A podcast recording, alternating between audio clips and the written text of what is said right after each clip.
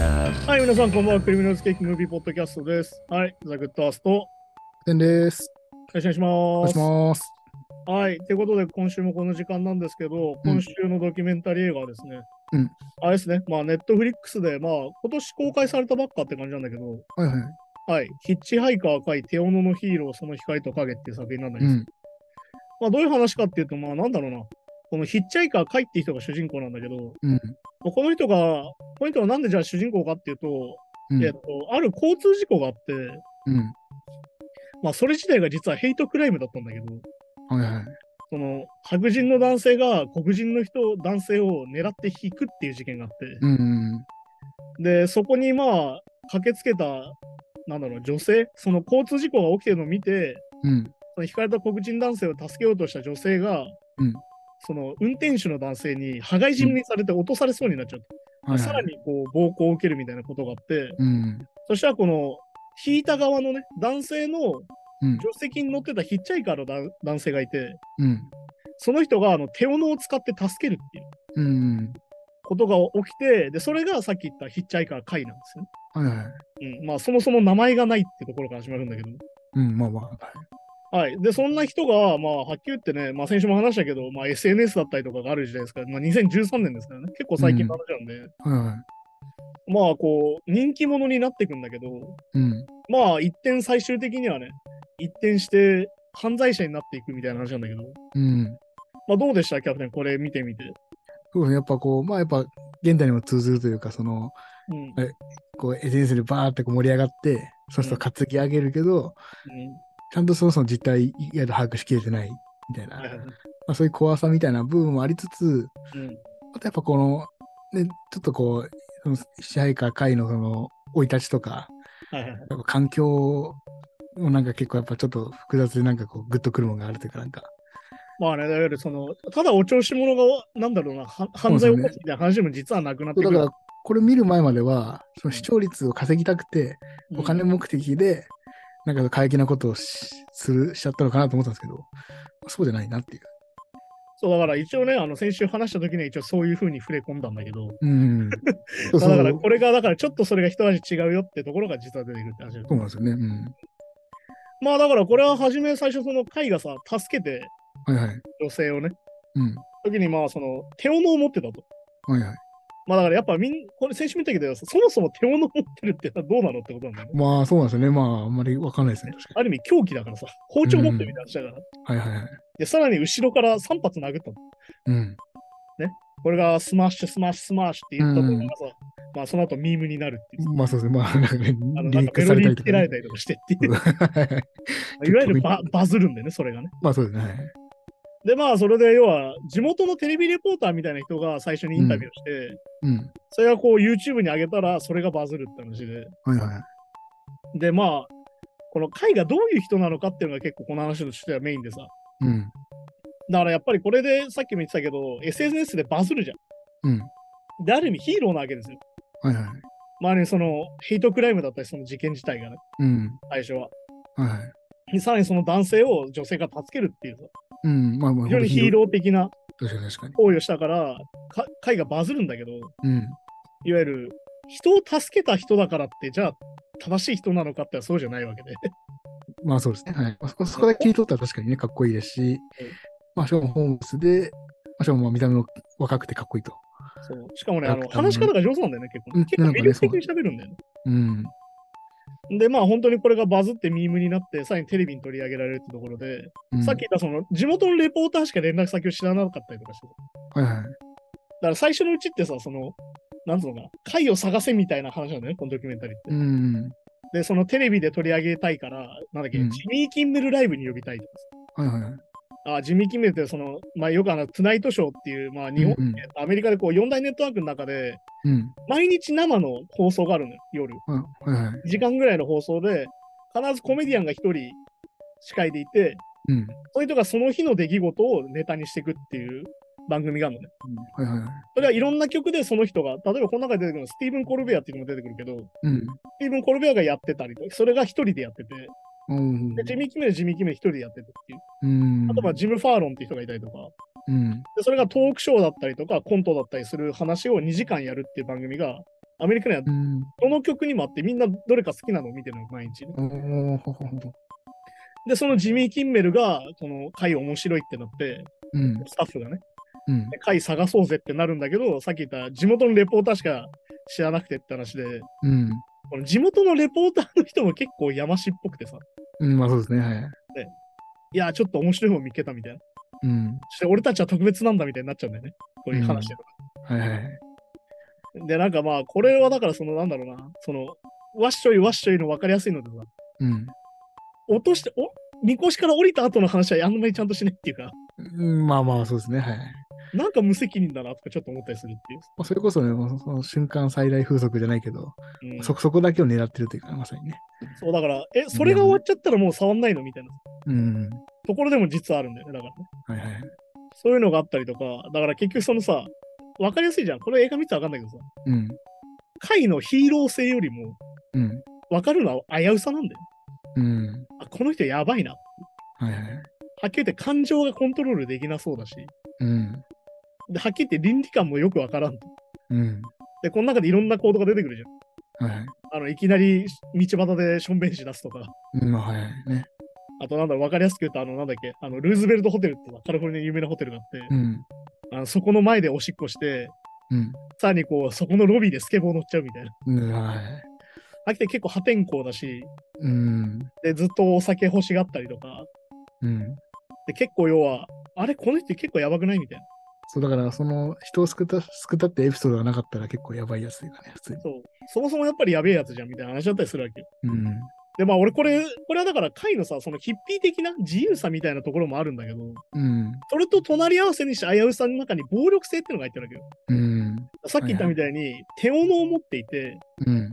しかもあれなんだよ、この3発殴ったってのはさ、うん。しかも2発は柄のとこで殴ってんだけど、反対側で。うん。 3回目は刃物の方で行ってんだよね。だから、まあ、ぶっちゃけ、もう、い命奪う可能性ある攻撃ぐですらねいそのこれね。とをやれちゃう人なんだよ。だかうん。らそこを躊躇なくやれるってことは結構危ういわけよ。しかも頭ですからね。そう。頭にガツンっていってるから。うん。なんか傷のとこも出てくるけど、い結構や、なちょ傷っとだけどっね。うん。ていうので、結局その、インタビューした段階で、うそのなんんだっ。けジェジェソブっていうさ、レポーターはさ、はい多分気づいてたんだよね。この中でも言ってたけど、うん回の危うさ自体は。うん。だけど、彼はギターもできたりとか、うん。歌も歌えたりとか、そうですね。自分の曲とかね、持ってます。そうで、なんかさらにメッセージのあることが言えたりとかして、うん。非常に魅力的なんだよ。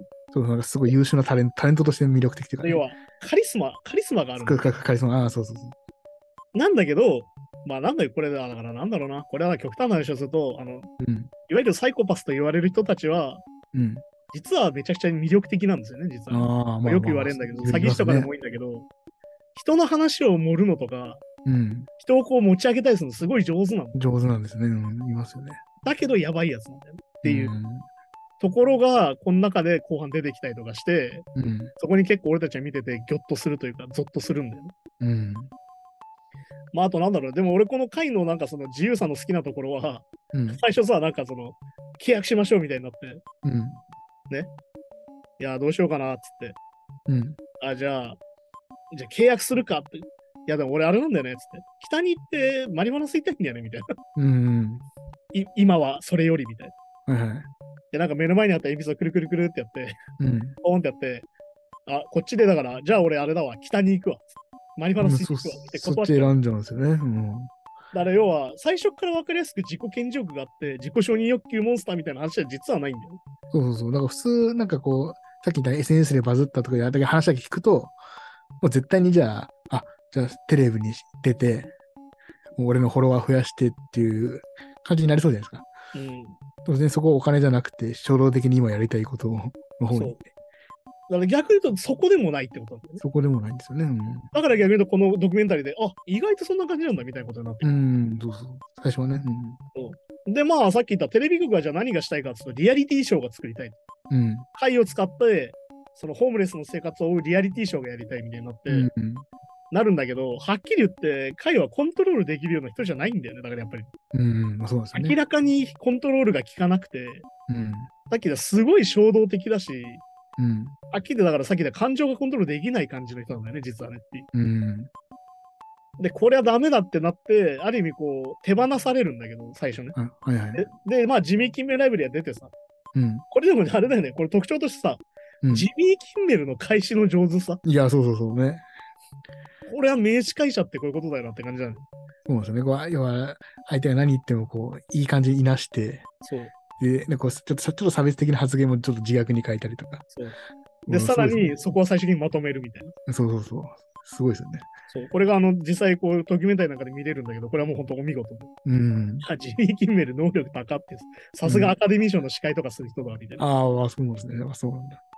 そういう人だから。うん。で、まあ本当にね、フォロワー数も伸びて、ね、SNS ではめちゃくちゃバズって、うん。で、さらになんだろうね、で、会がすごいのはさ、ライフスタイルを変えないんだよね。うん、そうそうそあうれねね。。ホームレスのままなんだよ。で、から放浪しながら、SNS を使ってい家を止めてもらったりとか、いろんなものをもらったりとかして生活するようになる。うん、すごい贅沢をするとかでもないですよね。そうだからなんかその、一般的な成功みたいなところでもないっていううん。ところでもないんだけどっていう話で、結構このドキュメンタリーがややこしいところで、うん。さっき言ったライズフォール、栄光と挫折みたいな話でも実はなくなってくるのが途中からなんだよね。うん。で、彼の実はその恐ろしい部分が見えてくるっていうのが後半で、はいはい。まあこれはだから事実として事件としてあるからもう分かりやすく言うと、うんまあ、あれなんですよね。あの、一転して逮捕されちゃうんだよね、海う外。ん。はいはい。で、それがその殺人容疑でうん。逮捕されちゃって、で、これがさっき言った、えっ、と、まず、この最初、人を助ける事件を起こしたのが、うん。ヒーローになったのが2013年の2月なんだけど、うん。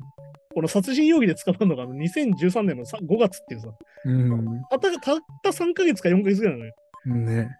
ある意味、その会っていう人自体はずっとこいつだったんじゃねえかみたいな話になってうん。て。で、彼の過去とかを辿ってって、うん。いわゆる彼の本名がね、うんあのケイリブ・マギル・バリーっていう名前だったりとか、うん。そういうのが分かってきて、いわゆるそのお母さんの話だったりとか、うん。年少時代の話が出てきたりとかして、結構これでちょっと問題みたいなのが見つかってくる。うん。で、なんつうのかな、この、会の特徴として、さっき言った感情がコントロールできないとか、うん。抑制が効かないみたいな。はい。ある意味これ、なんだろうね、野球と ADHD 的症状です、うん。はあ、そうですよね。症状なんだけど、で、この中で出てくるのはさ、親に監禁されてたみたいな話が出てくる。うん。で、これが結構本当にグレーな話というか、うん。結構その信憑性が疑わしかったりもするんだよね。うん。で、お母さんが出てくるんだけど、だからこれもネットフリックスさすがなんですよね。うん。会本人にはインタビューできないから、お母さんに直接気に入っちゃうっていう。そうそう。うん。で、海が言うには、お母さんは非常に虐待的だったと。うん。本当に閉じ込めて4ヶ月とか何ヶ月も閉じ込められて、外に出れない状況だったんだみたいなうん。ことを海は言ってるんだけど、うん。お母さんはそんなことしてないと。まあね、うん。一時的なしつけで入れたことはあるけど、そんな何週間もしてない。勝手に暴れちゃってそれだ危ないから。そう、っていう入れたんだみたいな。うん。で、彼のいとこみたいのも出てくるんだけど、確かに入れれたことはあるけど、そんなに長い時間じゃないんじゃないかみたいな。うんで。確かにあの暗闇は怖かったみたいな話になる。うん。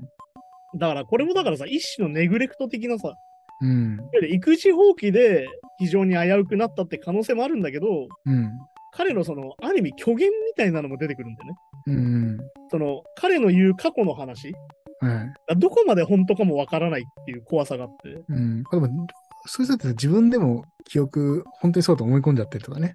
そう。そだかのらそ の、嘘嘘を言おうと思って言ってるんじゃなくて、もう自分の中で記憶が改ざんされてるとか。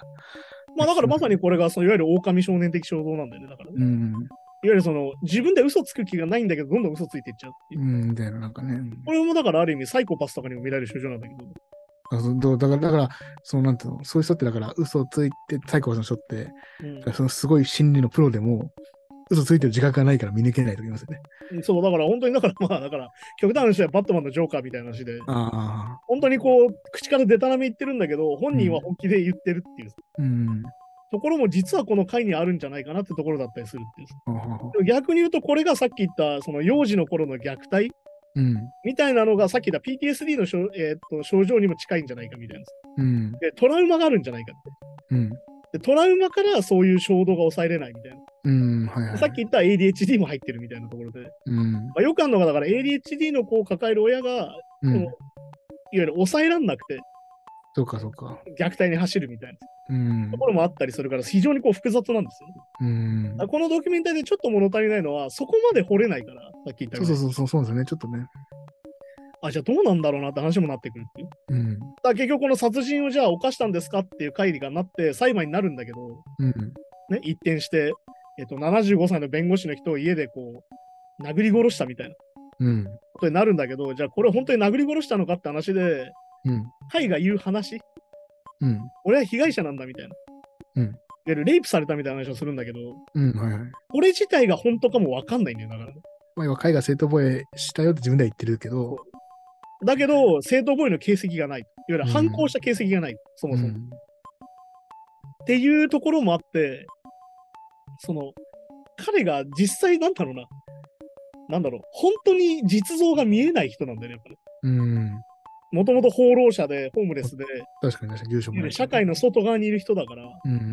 本当にこう、さっき言った SNS で有名になって、ちょっと感じ悪くなるみたいな話もあるんだよね。うん。なんか偉くなった気にしやがってみたいに言われてさ、うん。なんかなんだっけ、ライブハウスかなんかで、こうじゃあコンサートをさせようみたいになるんだけど、ああ、はい。その時の店員の態度が最悪だったみたいな。うん。話も出てきて、じゃあやっぱりなんか尊大な感じになっちゃって、そういう風になったのかなと思ったら、そうでもない感じも出てきたりとか、だかそれではもともとな、そうなんでしょうね。だからね。らもともとさっき言った、なんか倫理観とかそういうものから外れた人っうん。てところなんじゃないかみたいな話だったりするから、だかそうそうそう。らいわゆる簡単な感じじゃないのが、実はこのドキュメンタリー見てて、うん。うわあ、何にも解決しないっていうさ、ね。なんかすっきりしないなっていうところでもあるんです。うん。だから、その症状として、さっき言ったその、会の ADHD 的症状だったりとか、うん。サイコパス的側面だったりとかするのが、じゃあ年少期にあったそのトラウマとか PTSD 的なものなのかといったらそうじゃないのかもしれないしそうかもしれないみたいなところでそそこはちょっとわかんないんですけどね。うん。そこがね非常に曖昧にされててちょっと分かりづらいんだけどうん。でも本当にそういう話で、ね、だからこうでもここでまたさ まあだから海外は非常にだからやっぱ道徳感がちょっとないんじゃないかみたいなところもいっぱい出てきてうん。その最初にさ交通事故を起こした人に対してうん。こう実は大麻を進めたんじゃないかみたいな話も出てくるわけよまあそうですね。これがね。で、大麻吸って、その人が気が大きくなってそういうことしたんじゃないかみたいな話も出てきたりとかして。うん。意外と元凶は。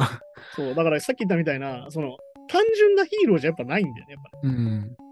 なんだけど、やっぱり、これもさ、やっぱ切り取りとかと一緒でさ、単純なところしか見ないから、さっきのそうそうそう SNS を見てる人たちは。うん。助けた女の人を助けたってとこしか見ないから、うん。実はだからさっき言った、ヒッチハイクで乗ってたわけじゃん、元々の車に。うん。で、その人と喋っていくうちに、こう、なんだろうな、いわゆる大麻とかを進めて、一緒に大麻をやって、うん。こう一緒に決まって、その人がおかしくなっちゃったんじゃないかみたいなところは見ないから。そうそうそう。確かにね。その事件の結果と、そう。あとは、あなんならその、その、救ったってヒーロー性と、ホームレスっていう弱者の味方みたいな、勝手にそれも本人も言ってないけど、っていうイメージで作られていくんだなっていうね。まあだからやっぱ前も話したやっぱアメリカってやっぱ反権力のヒーローがやっぱ一番かっこいいからさ。うん。やっぱだからアウトローがかっこいいわけよ。なるほど、なるほど。だからよよく言うんだけど、左派も右派もみんな反権力だと思ってるから、うん。うんいわゆるその強強き者に立てつく自分みたいなのがあるのがアメリカだから全員が。だかななるほど。らそこがまさにそれを体現するのが会だってなるんだけど、ういやもうそこ超えちゃってないかみたいな話に実はなってん。まあそうですね。だけど、やっぱりさっき言ったみたいな、その JSOB とか、最初の頃のレポーターだったりとか、そのリアリティショーのプロデューサーみたいな人たちって、分かってたじゃんってとこなんだよね、だからね。うん。だけどやっぱ止めなかったじゃんってことでもあって、だうん。うん。から非常にこの中に出てくる人たち全員こう微妙な気分だったりするっていう。まあそうですね。まあ、一応、そんな気づいてなかったっていう人もいるけど、本当かわかんないしな。そう。だからそこがね、結構ね、曖昧で、このなんだろうな、あやふや感っていうかね。これもやっぱ視視聴率が取れればとかそうそうそうそう。いうのがやっぱ先行してる気がしますよね。やっぱだからあれだよね、いわゆるバズったら勝ちみたいなところでもあるっていう。うん。だから結局その会はそこの、ある意味さ、そのバズったことによってさ、アウトローだったのが社会に入れられるわけじゃん。まあ確かに確かにそういう意味ではね。ね、それでやっぱそれでめちゃくちゃになってった感じっていうのもあるわけよ。うん。だって要はそもそも顔が売れなければ、あんな家に泊めてもらったりもされないわけよ、多分。そうですね。てかまあ、なんか向こうからね、自分でヒッチハイクしてたのが、そう。向こうから声かけてくれるぐらいな感じですそうね。ぐらいになっちゃったから、逆に言うとそんなことなきゃそもそも起こんなかったんじゃないよみたいなところだったりするから、だかうん。らある意味、会も被害者な一面があるよねってことだったりもするっていう。うん。まあだから逆に言うとアメリカって結構こういう人が多くて、ホームレスの人がね。うん。うん、まあだからなんだろう、あの、アカデミー賞取ったさ、ノマドランドって映画があるじゃん。うん。それこそいわゆるその車で生活する人、いわゆる路上生活者の話うん。うん。をこう美しい情景で描く映画で、うん。っていう映画だったんだけど、これがだからさ、なんかその日本で結構微妙なレビューがあってさ、うん。なんかこうミニマリストとして非常に美しい映画みたいああ、そういう捉え方ね。な。だからこれは前のニュースの話題でも撮ったけど、このうん。このなんかミニマリストぶりが美しいみたいな。うん。そして自然に帰るんだみたいなことを書いてる人がいたんだけど、うん。俺はこれかっきり言って欺瞞だと思ってて、まあそうですね。まあその文化的な生活が経済的な理由で遅れてないっていうただのそうそれだけなんですで。ねそれがないから最終的に自分たちで生活しようってなるわけじゃん。そうそうそう。であと、これのノマドランドのポイントもあるんだけど、うん。回もそうだけど、うん。白人なんだよね。ああ、はいはい。基本的にアメリカのホームレスってネイティブアメリカンの人が白人なんだよ。あ、そうなんですね。でなんでかっていうと、ん路上で生活してたら捕まるからね、他の人。ああ、そうか、そこまたね、そうなのか。すぐ捕まるんだよね。よく言われるんだけど。ホームレスで入れるっていう。ホームレスで一人でヒッチハイクしてたら、すぐ警察に捕まるんだよ、有色人種に。だかそうか、そうか。らこんなに自由に放浪できないっていう。まあそうか、なるほどね。っていうポイントが実はあって、それも見逃しちゃいけないよなってこれ見てて思ったんだけど。確かに、まあイメージでも確かに、まあそういう黒人とかね、いわゆる有色人種の、であれ、まあジャージもそうだけど、見ないですもんね。そう、でだすから実はね、そういうところで、同じだかかねらこの、ノマドランドって映画が実はドキュメンタリックに撮ってて、うん。中に出てくるその同じ路上生活者の人たちが全員こうリアルの人なんだけど、うん。やっぱ黒人の人っていないんだよね、実はね。うーん。っていうところだったりとかして、そうか、そうか。実はそこももう白人だっていうだけで特権なんだよなってとこも実はこれで出てくるっていう、うーん。その路上生活者についての話でもあるっていう。うんだからやっぱりそのいいとこしか見ないってこういうことなんだよねだからね。うん。いや、この人たちがじゃあ普通になんでじゃあ家で生活しないのかっていうと、やっぱそこから離れちゃったからじゃんっていう。うん。っていう話だったりもするし、まあでも貝の人間性っていうものにこう当てると、やっぱりアウトローだよ。そうですね。でも、でも別になんかそのね、あその殺人とかもあれ衝動的にややったというよくないですけど、そうだよね。やっぱこう、なんかね、幼少期の環境で自分でもコントロールできないとかってなると、なかなか悲しいですよね、なんかね。まあだからやっぱりケアが必要だなと思うんだけど、やっぱこの映画の最後でね、一応貝は有罪になっちゃって、うん。 57年だっけそうそう、もうなんなかずんかっと刑を受けちゃってって話なんうだけど、いん。やでもこれもやっぱりなんかもうちょい救えたんじゃねえかと思うし、こうなる前になんかできないのかよとは思うよね、やっぱね。そうそうそう。だから、なんかまだ、なんか、あの要は少年院とか刑務所入っちゃう若い子、うん。とかにも結構、まあ、ここのまさに出てきたの会みたいな感じで、うん別にお金を欲しくてとかじゃないけど、衝動的になんか物取っちゃうとか、衝動的に人殴っちゃうとか。まあだかそらう何度も出てくる感情がコントロールできないっていうのが、そそもそもその子供の時の何かの欠落だったりするってことなんですそう幼少期の環境が大きいとか聞くんで、なんかそれはなかなかね、そうだからそういうことだったりするんでねなかなかこう一つに言えないっていうとこもあったりとかうん、あとやっぱなんだろうなこれもなんかアメリカの問題だなと思ったのが、うん海がさそういうことをした時にさ、まあ、この殺人事件の時に動機を聞かれるんだけど、うん、あさっき言ったレイプされたっていうのもあるんだけどうん、なんかあの親父は小児性愛者なんだみたいな。うん、で、なんかそれをなんか Facebook に小児性愛者をこうどうするかみたいなのをニュースをこうシェアしてたみたいなの出てきて、うん、で、彼のことをそう思ったんじゃないかみたいな話が出てくるじゃん。はいはい。あれあれなんだよね。アメリカの一番簡単な陰謀論でよく出てくるやつで、 ああのディープステイトってそういうやつなんだよね。ー要あ、はそうですね。うん、いわゆるその政治家たちが、いわゆるなんだ、ピザゲートだったら、あのピザ屋の裏で、いわゆる子供を買っていると。うん。で、あいつらが世の中を牛耳っているのだみたいな話でも実はあって、ただ大体やっぱ白人でそういうステータスの高い仕事についてるみたいな。こうこうしてたら弁護士とかの、そうだからこれの被害者のおじさんが弁護士だったりするっていう。そういうことですよね。うん実はそういうなんか陰謀論みたいなものもアメリカっぽい話だったりするっていそう。だからさっきのその衝動的な性格とか、そのうん、まあ、障害というかわかんないですけど、いやそれは陰謀にはまりやすい傾向もありそうですよね。まあでもね、これは陰謀論のハマりやすい人っていうのは基本的に真面目だったりとか、うん。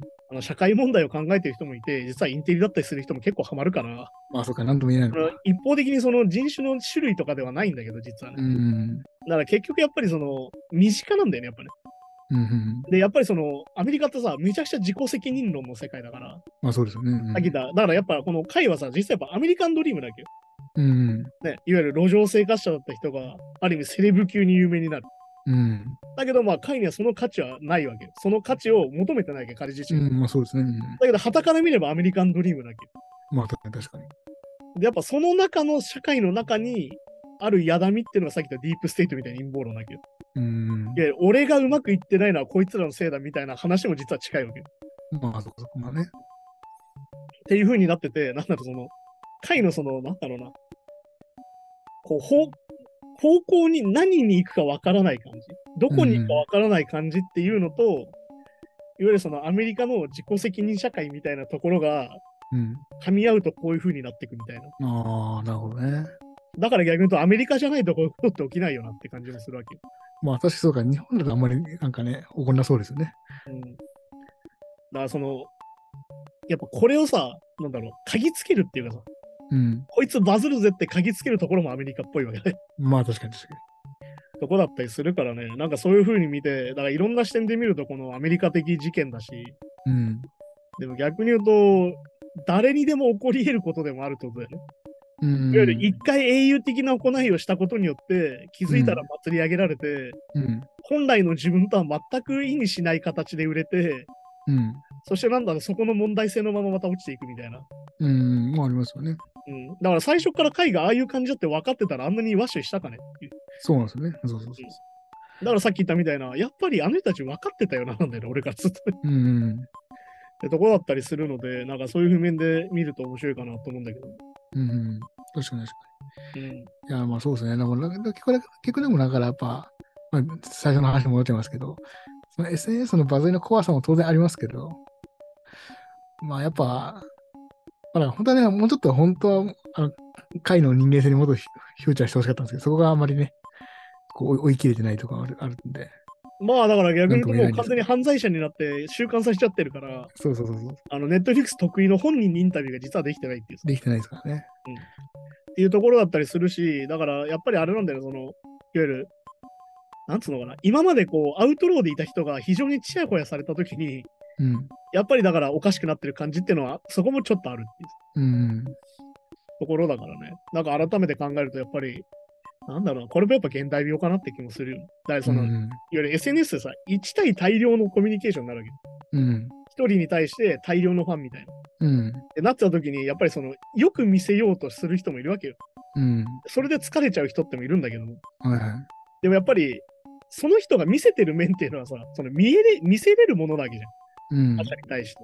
っい。ていうとこしか見てないから、さっき言った会の本当のせ素質素質みたいな、資質みたいなものは見ないってことはまさにそういうことなんだよ。うん。だって本来、普通に仲良かったら、あこれやばいやつだなってなるわけだから、やっぱり見てて。そうですね。うん、ってとこだったりするからね。であとはやっぱこう消費の速さみたいなね。うん、だたから、今だそう、今だそう。まあすごいなって、本当にものの3、4ヶ月の事件だから、これね。そうなんですよね。もうスラムダンクもびっくりな文章情報量なんだけど、うんなるほど。本当にだから、あっという間にヒーローになって、あっという間に犯罪者になって捕まるまでみたいな話だから。 うん。いや、本当にね、なんか、まあ面白いけど怖いなっていう、人間ってやつの怖さみたいな。確かにね。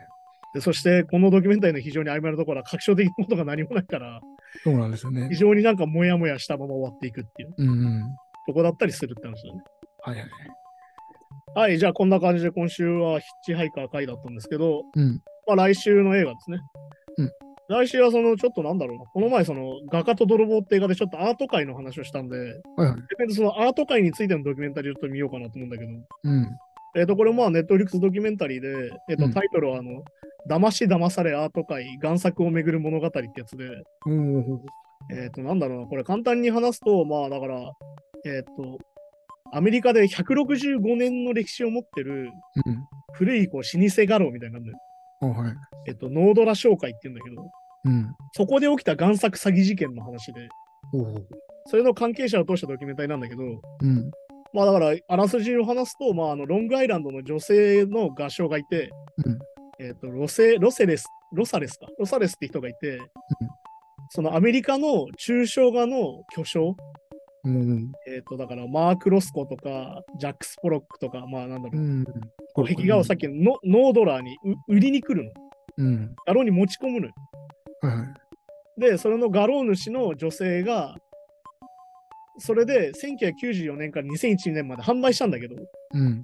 実はその絵自体が、えっと、中国人系の画家が全部描いたやつで、うーん。で、それが、その、さっき言った贋作だったわけど、要は全部。うん。はいはい。持ち込まれたものがね。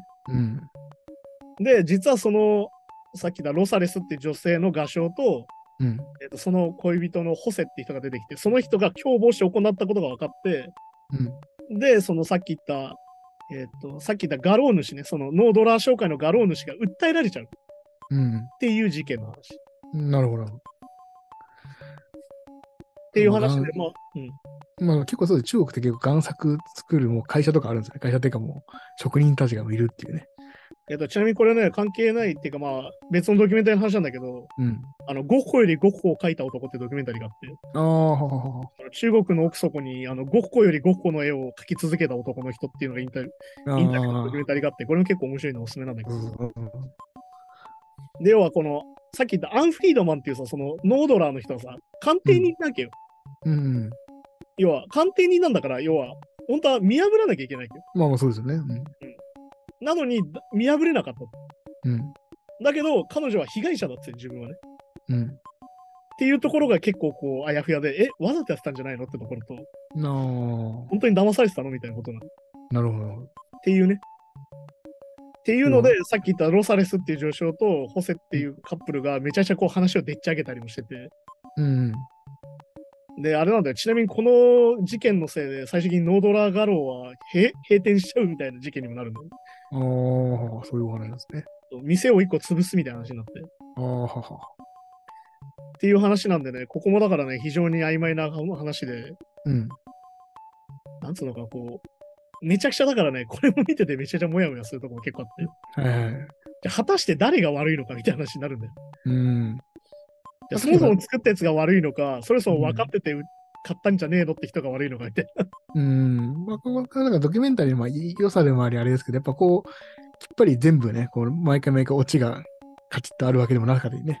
そう。っていうところでね、見た、見たこっち側が、うんもやもやしながらも考えていくみたいなのが、醍醐味だったりもね、しますもんね。だからこれがあれなんだよね、今ってさ、結構その壁画に関してはさ、科学的鑑定が主流になってきてるんだよね。うん、あはいはい。いわゆるそのその時のその時代の絵の具がどういう成分でできてるかとかを鑑定して、はあ、いじゃあく違うとか。 X 線とかでもわかりますもんね。それうだけど、その、それ自体が実は今細工される時代になっててみて。ん。なあ、そこままあでもそれはう。もう何十年前の贋作からそうなんだけど、うん。その、その頃の絵の具の状態にするためにこう、乾燥させたりとか、うん。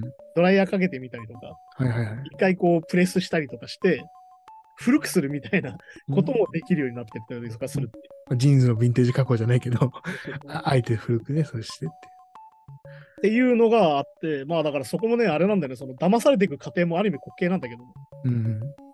まあそこも含めてちょっと見たら面白いかなと思うんで、わかりまし。えったと、来週は騙し騙され後かい贋作をめぐる物語を見ようと思います。わかりました。はい、じゃあそんな感じで今週もありがとうございました。また来週です。さようなら。さよなら。